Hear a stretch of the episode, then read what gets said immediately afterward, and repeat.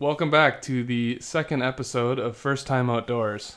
Uh, today we've got a friend in the studio, Ben Albers, uh, and we're going to talk about sort of the tactical, um, on the ground, what it takes to do an elk hunt out west. Um, in a week from today, Ben and I will be driving out to Idaho uh, with another buddy of ours, Justin, and his father-in-law, and we're going to be doing um, an elk hunt for how many days is it going to be actually? Like seven, Six. six days. Yep. Um, yeah, so that's gonna be my first time out west on any sort of hunt, and it's definitely an elk hunt. Um, so we kind of wanted to give you guys a zero to sixty approach to you know getting off the couch into the woods somewhere out west. Um, so yeah, that's kind of where we're gonna we're gonna start. Welcome, Ben. Thanks Yeah, for being thanks. here, Ben. Um, so since the two of you are going, um, and I've never been out to out west uh, hunting, I have a lot of questions for you about how you decided to do this in the first place, and then how you uh, checked all those little boxes off to get you prepared to go. A lot of these boxes, I probably have no idea. I mean, there's probably a lot of things that you've done that I wouldn't even imagine doing.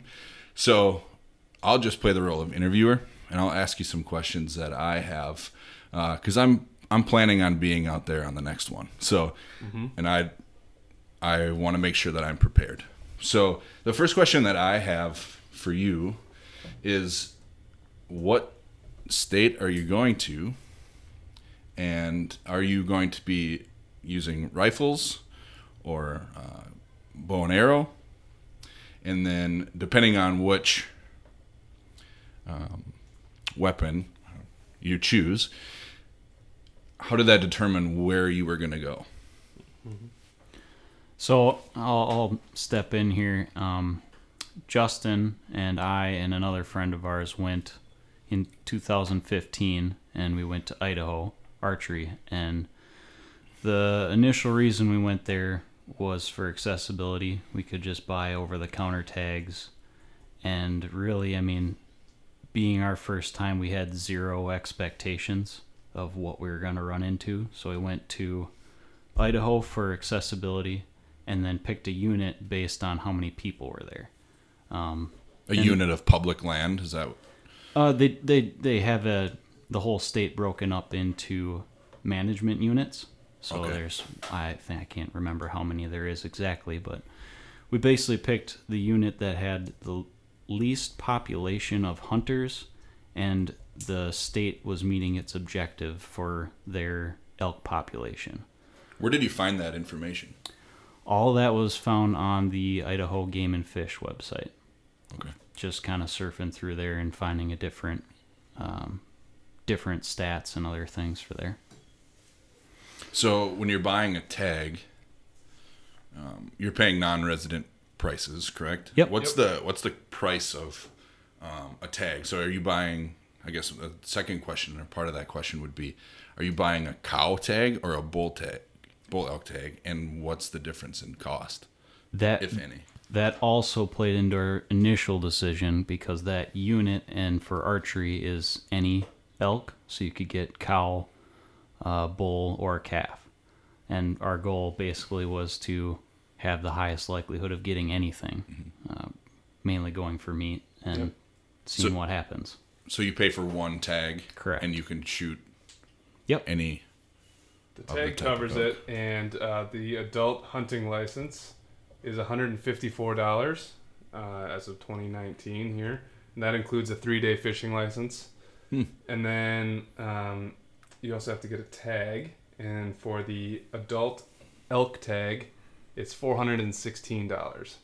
So you're in for about, um, you know, that's what about 560 bucks.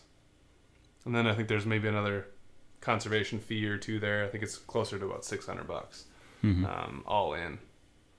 Um, for You also needed a um an archery permit, archery permit. Yep, that's Yeah. it. Kind so of that's another I think thirty bucks or something. Could Yep. look it up. Um, right around the six hundred dollar mark to get to get going, and then you're legal and have a lot of options. mhm. I think in terms of yeah, you can any age, sex, doesn't matter during that time period in this unit particularly. A lot of other units they're more controlled.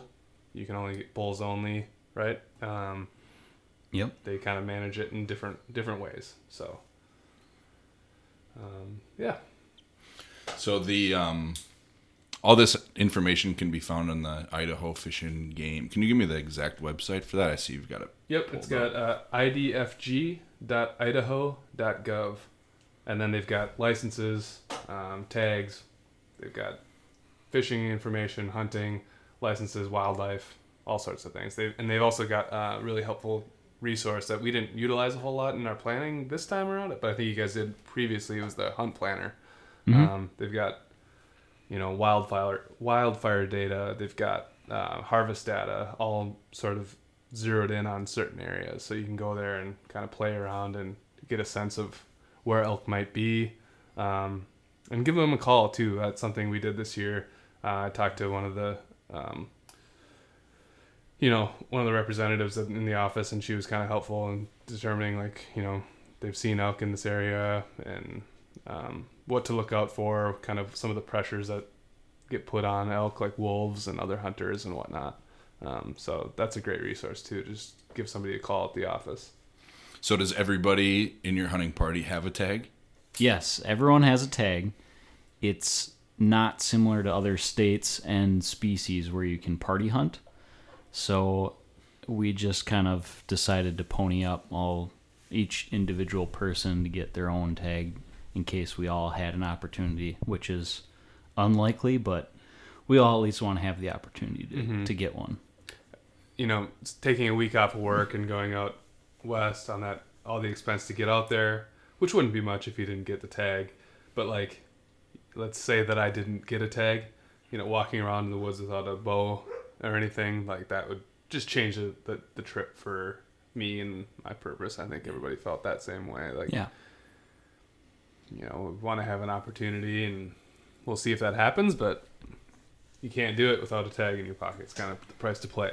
So, Sure. Does anybody have a secondary tag? Did anybody buy like a muley tag or just No. in case you stumble upon a No, it was discussed, but it felt like it would divide our resources and time and energy too Sure. much. I mean, the likelihood of stumbling against something like a mule deer or a whitetail is could be pretty high, but if we try to go for them, then it's just like another kind of roadblock to the ultimate goal of elk. So, no, we have nothing. I even feel that way about our fishing tags. Like, we got a three day fishing license, and it's like we're in an area that has, you know, a major river and then a bunch of creeks. So there'll be trout in there, and it's like, yeah, let's do that. I that's my biggest passion. Like I, I love to, and yours too, Ben. Like you Yeah. love to fly fish. So it's Yeah. like, yeah, let's bring those along. Then, but at the same time, you kind of go, well, you know, is there going to be an inkling of, I'm really tired on the fourth day and it's evening. Let's just go fish. You know, hmm as of right now, I don't think that that's going to play a role at all. But like, Yeah, I think one of those things of like dividing the resources and like the, the time. Exactly. the same thing happened in the last time we were out there, and it was basically on the way to another spot. We were just able to fish for a few hours, and it worked out. But I was the only one that was really into fishing, and the other two were just like, "Yeah, sure, let's go for a little bit." Mhm. So it was a good kind of, I guess, way to get back in, get w- get back into the actual goal of elk hunting. yeah. Mm-hmm. So y'all driving out there, I assume? Yes. Yeah.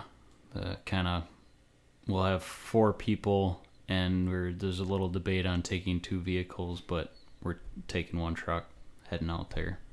just try to keep it at you know we've got sort of a fixed expense Yeah. in terms of the licensing and whatnot so i think you know on one hand trying to keep it a little cheaper i'll just pile into a vehicle and get there in what 16 hours or so Mhm. um, so kind of divide the resources between driving you, you can get out there. And it, i mean i've done a couple of those sorts of trips you know 12 plus hours. And if you can divide the driving a bit it's really cool how many places you can see um, in that amount of time. You know that's a that's a day half a day to a day.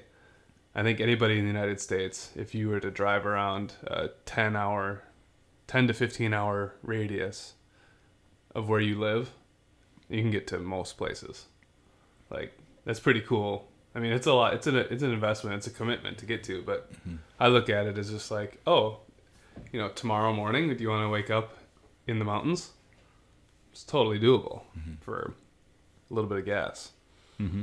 Um, I think that's something like it's easy to overlook, and you think you have to travel to all these different places and get on airplanes and whatnot. It's like you got a minivan, a couple buddies, could drive 20 hours between the two of you and get there, and it might only cost you a couple hundred bucks round trip. So I mean, s- speaking of money, the last time we were there, I I don't want to. I don't know for sure, but I believe it was right around seven hundred for the three of us to go out there, and that was a week of camping, drive, well, the driving out there, and so all of our food and everything else was paid Yep. for in seven hundred bucks. I mean, it's not. It's a lot of money, but it's not breaking the bank like spending it on a guide or an outfitter where you're spending thousands. So, it's doable. doable, yeah. So what are you doing for lodging? Camping. Okay, It's, so that uh, cuts costs down Yep. quite a bit too. Most about like ninety percent of that area, that unit is public land. So you can pretty much it's all national forest along with some BLM land. So you can pretty much camp wherever. And on that all that regulations and rules is also on Idaho Fish and Game or the National Forest website. If you just type in National Forest, you'll find all that information as well. Yep, and to my knowledge, throughout the national forest system nationally, that's that's kind of the rule. You can you don't necessarily need permits. I mean, obviously, if you're gonna look into a trip like this, like check the local regulations and like double check this. But like my understanding is that you can camp for free in the national forest systems. Um, so name your states out there: Colorado, Montana, Wyoming, um, Idaho, Nevada, all that stuff. There- There's a lot of public land out there that you can just go camp on, which really, again, limits the cost. So, limits the comfort. If you're not, you know, you gotta you gotta invest in that, and and that's gonna be kind of how your your trip's gonna be. You're gonna be roughing it a little bit to some people. If you're new to it, it might be considered roughing it, but you know, if the experience, if you want to put the experience in getting to wild these crazy places, that's kind of part of the part of the deal. Mm-hmm. So what I'm hearing is that if somebody's trying this, they want to go out to Idaho and do what you are doing. If they have the camping gear already, it's probably a lot more uh, financially feasible to just camp. But Yes. if you're getting into hunting and you're also not a camp somebody that has camping gear, looking into a motel or something might be your option, right? Because we've already talked about we're at six, seven hundred bucks a person, and then if you've got to now factor in, I've got to you know either borrow somebody's tent or buy one, and I got to get a good sleeping pad or cot, and um, that could really add up quickly. Um, but if somebody is wanting to make an investment in that as well, what sort of gear are you bringing with to camp specifically? Well, uh, just to quickly address the cost thing, I think that's like uh, that's one of the reasons in some part that we like not the reason, but one of the advantages of having a group. When there's four of us going, there are certain things we can share. Not everybody needs everything. If we can utilize it as a group, so that's a benefit. You know, if I were to be going out solo, it would be a different ball game. I'd, I'd need the vehicle to transport or transport myself, and let's say I get an elk to handle that. Um, the equipment just kind of go down the line. It really adds up. But if you have a couple buddies you want to go with, it it spreads it out a little bit. You got So one person nice. bringing a tent. You Yeah, got one exactly. person have that's got the vehicle. You got one person that's got all the cooking utensils. Yep. You Split it up like that. Yep. Yeah, that makes sense. Yep. Um. But yeah, So, more, yeah. So what's the what are you bringing? What's the what's the essentials for the for the for the camp? Um, for us, we're we're tenting, kind of what we said before. Um, so we'll have two tents. Everyone will have their own sleeping gear, whether that just be a sleeping pad or a cot, and then a sleeping bag, and then kind of the normal stuff you have for any sort of camping trip or hunting trip, you'll have your clothes. Um, and then after that, just kind of some non essentials, I guess, like uh, hatchet, saw, that type of stuff, Lights. lights. Yep. And I think just to touch on the clothes, I think my perspective, we're kind of finalizing camping tomorrow or packing tomorrow, but I'm approaching it as as though I'll have my hunting gear, my camouflage, um, as my most every single day wear throughout the day, and then I'll have a dry set of camp clothes. You know, a couple pairs of underwear, a couple pairs of socks, but really the same shirt, same pants. Kind of keep it minimal because I won't be sweating in that. I won't be getting it dirty and stinky. And if I'm wet when I return to camp, I'll take off my wet clothes, put my camp clothes on, and we'll hit the we'll hit the sack. You know, we'll go to bed, and then in the morning, I'll put my hunt clothes back on. So it's kind of like limited in that way. I think is my approach. I think you're thinking similar lines. Yeah. To that. Yep. Exactly. And then food while you're out there, freeze dried meals or Yeah. You For for us, bring some fancy steaks and stuff like that. What's your what's your menu look no. like? We we we did kind of do that the first time, Justin and I and and Dave, and it turned out to be we got so tired by the end of the day that we didn't want to cook. So we had we had planned like uh, pulled pork one night, spaghetti and meatballs one night, and we had this big plan. And we got to the end where it was like, let's have a Clif Bar and call it a night. Yeah. So this this round, we're the plan is to do for um, for dinners. We'll all do freeze dried meals. For lunches, we'll do kind of just like jerky and salami sandwiches, uh, just kind of stuff you can pack along with you. And breakfast is just going to be like breakfast bars and instant coffee.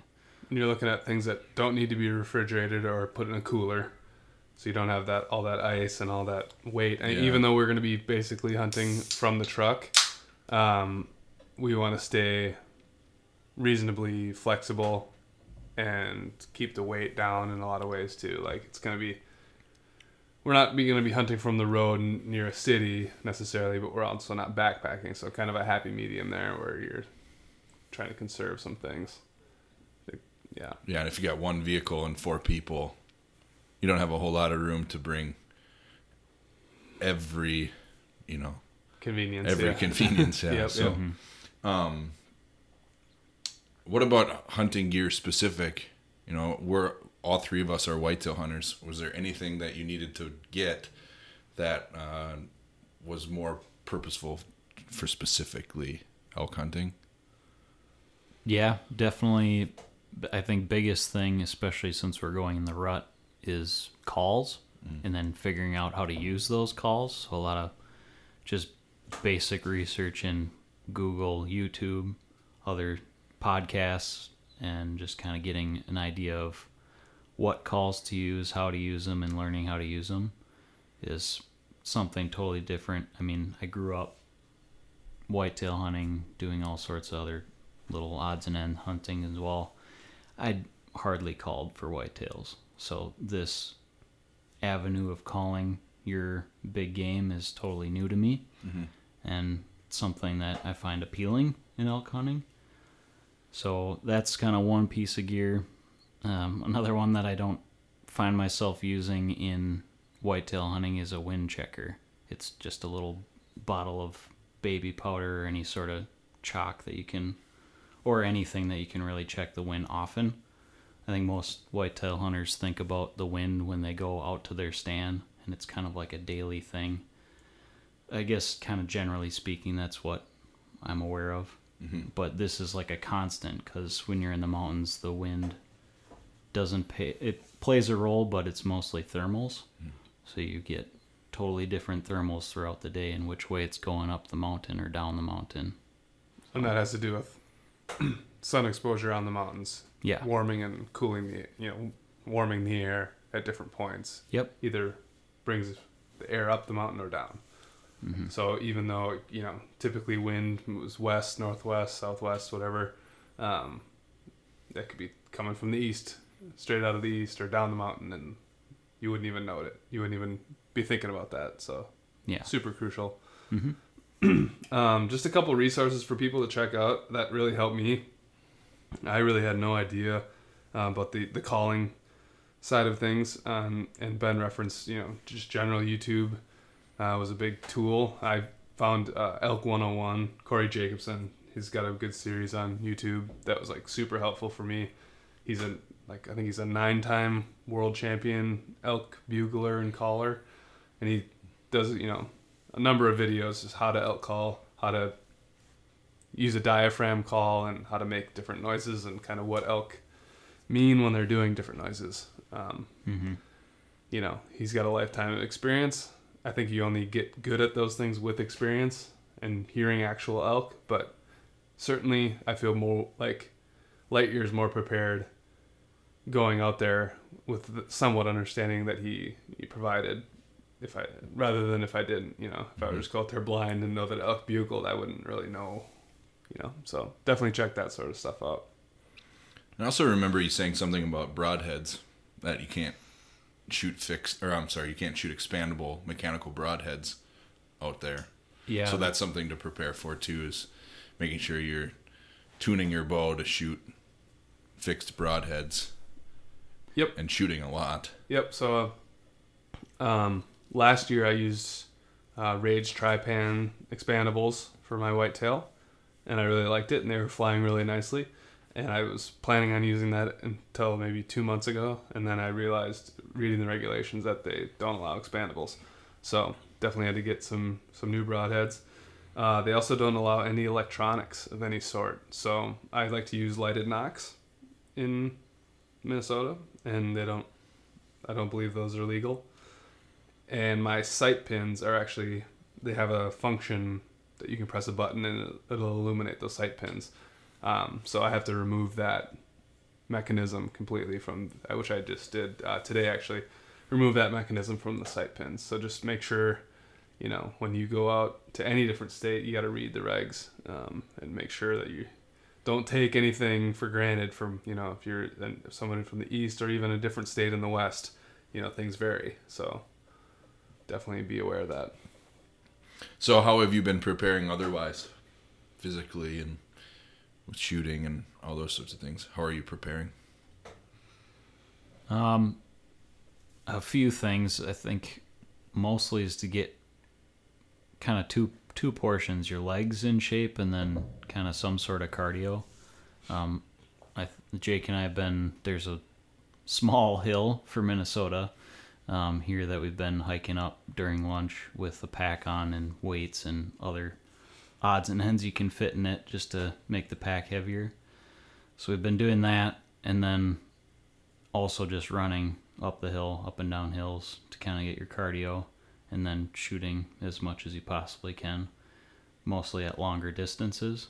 Um, I That mean- being what? What's longer distance? well, I, for for Minnesota, for myself, I pretty much it's like 40, 40 yards is kind of like a max, and I just practice to that, and now I'm getting into sixty, and then I only have six pins, so my last pin is sixty yards, but I have shot beyond that. Not that I would take a shot at an elk that far, but it's just kind of practicing at further distances because more can go wrong. It's a lot harder to hit something at 70 yards than it is 20. Mm-hmm. So practicing further distances is, will give you more comfort at if you do happen to get an elk at five yards, which you see videos of. mm-hmm.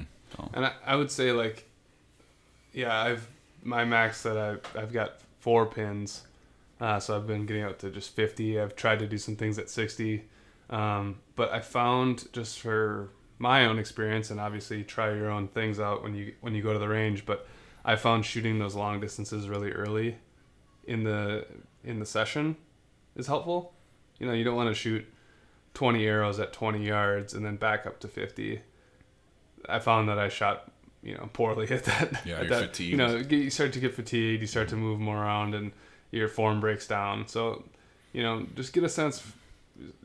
Put a couple, you know, practice long early on, and then move up to something more comfortable or what you want to get more reps in at.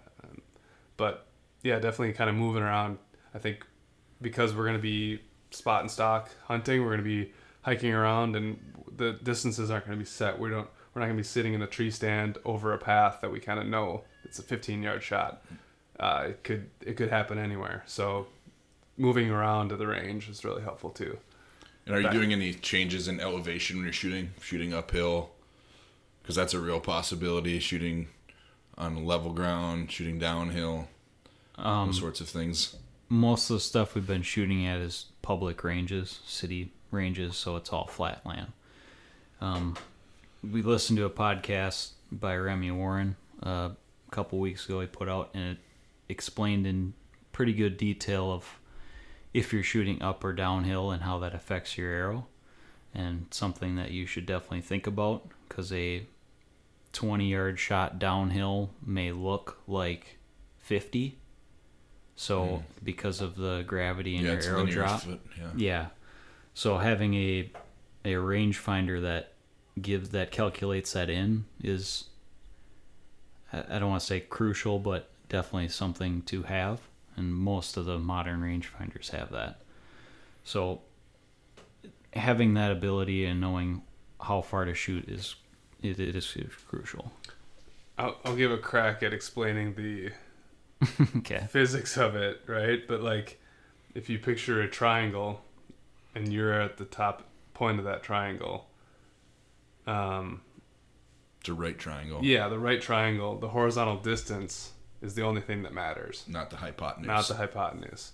So, yes, if you have an older rangefinder that doesn't calculate the difference, your rangefinder might range the animal at, yeah, 50 yards in this case, but the horizontal distance is only 20.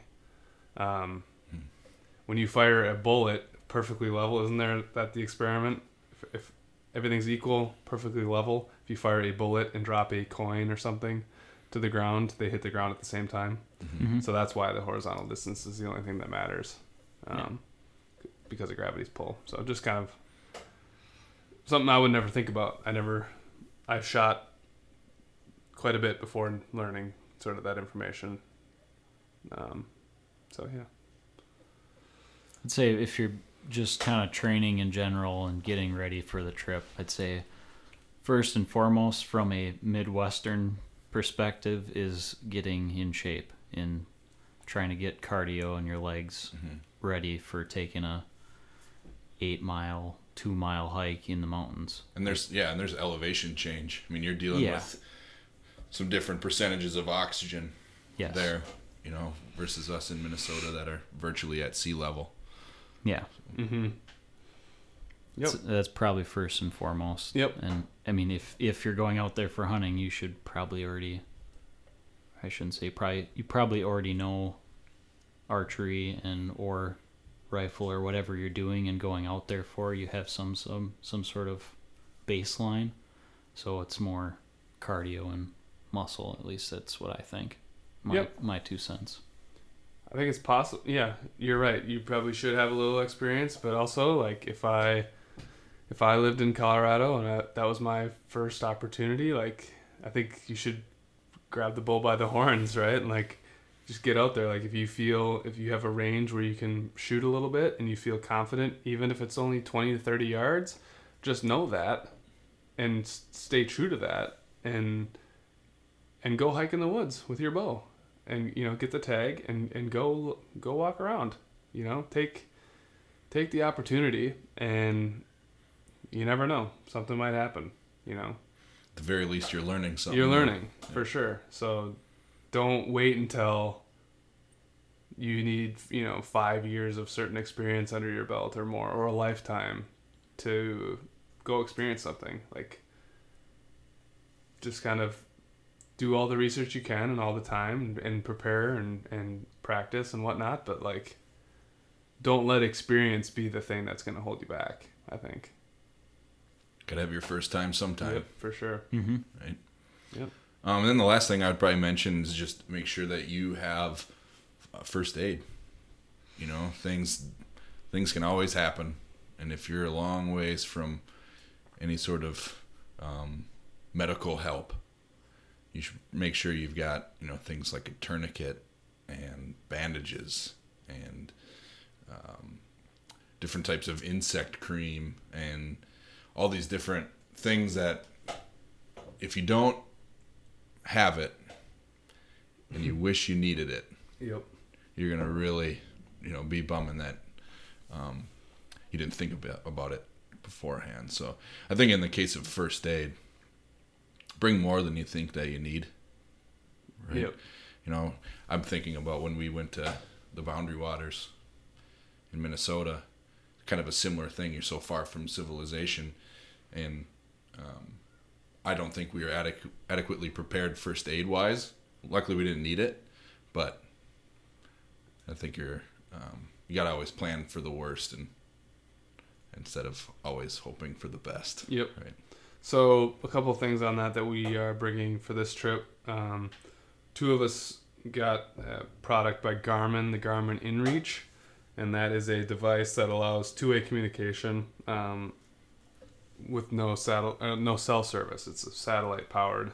Um, so if you have a clear view to the sky, you pretty much always have uh, access to communicate with somebody, and they have an SOS function that when you press that button, it coordinates with local law enforcement and sends out um, ambulance services, helicopter, sort of whatever you need. And um, the InReach is what I got, and the beauty of that device is it allows you to text message actually with the rescue operations. So you can say, let's say one of us, uh, you know, broken ankle, not life threatening. We don't need a helicopter evacuation necessarily, but we do need help. That's a great function, as opposed to there are others where they, you don't have any communication. They have no idea what's the problem. Um, they'll send the cavalry to to help you. So, um, you kind of have to evaluate what your needs are, what you feel comfortable with. But like that's that's something we brought, and I think you know, talking about Idaho, uh, there's a chance of grizzly bears. Hmm. I don't think it's a very high likelihood. Um, we did some research and tried to you know talk to people, and, but I think it's possible. So we're all bringing uh, bear spray, and um, yeah, so those are kind of a couple major safety precaution items that we're bringing, in addition to the first aid kits um, that we all have kind of packed out. So earlier you mentioned that you're not allowed to have electronics. So you were just speaking specifically about things on your bow that are electronic, but Bow- you can still have like a GPS, a rangefinder, those kind of items, cell phones Yep. if they work. Yep. So bow attached to the bow and attached to the arrow or bolt is how Okay. the regulations read. okay, It's still like most states where you can't communicate to right. to hunt. Like, hey, there's an elk over here, come and get it. But you can use communication to each other to stay in touch and figure out what where each other is at. So are you planning on splitting up Yeah. groups of two, Yeah. four, something? the when we were out there last time we were we had three people and for us and how we kind of felt that was a max for a group uh, you don't want too many people trying to go in to try to get an elk Scent and noise and otherwise. noise movement for sure so the idea was to split up into twos i mean yeah Yeah. We'll see how it goes. Anything else you want to add? Hmm. Any uh, nervousnesses i think or apprehensions or ah, just nervousness that we won't be successful, but I mean it'll still be a great Yeah. time. I think I'll leave with uh, kind of just a, a note to anyone that's even curious about it. If if you can eh, just convince another person to go with you, it's not that difficult to do. And don't set your expectations too high where you're going to go get one. Because I think the state puts out uh, statistics every year, and I think it's 20 per, 10%. 10%. 10% that you're have a chance of getting one. Yep. For unguided Yep. public land. and that hunting. that factors in very experienced hunters too. Yep. Yeah. One out of ten. But I mean, i if you're even curious about it, just take the leap because it's it's not so bad. It, it's it's pretty simple to do as as long as you have some sort of game plan, and it's totally worth it. Even i- I mean, worst our buddy Justin's classic line is worst case scenario is we took a hike around the mountains for a week. Yep. What's so bad about that? Yep. So it it's definitely worth it and you should definitely try it. I agree. Uh, thanks, Ben, for being here and providing us with a little bit of insight, and um, and Jake as well for how to get yourself ready to go for a, a completely different trip than you're used to. Um, definitely an adventure, something that I hope to to experience at some point. Yeah. We'll definitely keep you guys in the loop uh, over the next, well, it'll be two weeks. We leave in a week. So uh, stay tuned for some pictures and updates and whatnot. And we'll try to keep you in the, like I said, in the loop. Whether we're successful or not, we'll definitely be learning some things and we'll try to pass some of that stuff on to, to you guys out there. So in the meantime, uh, take some time to enjoy the outdoors. Um, make sure that you are introducing somebody to their first time outdoors. We'll see you next week.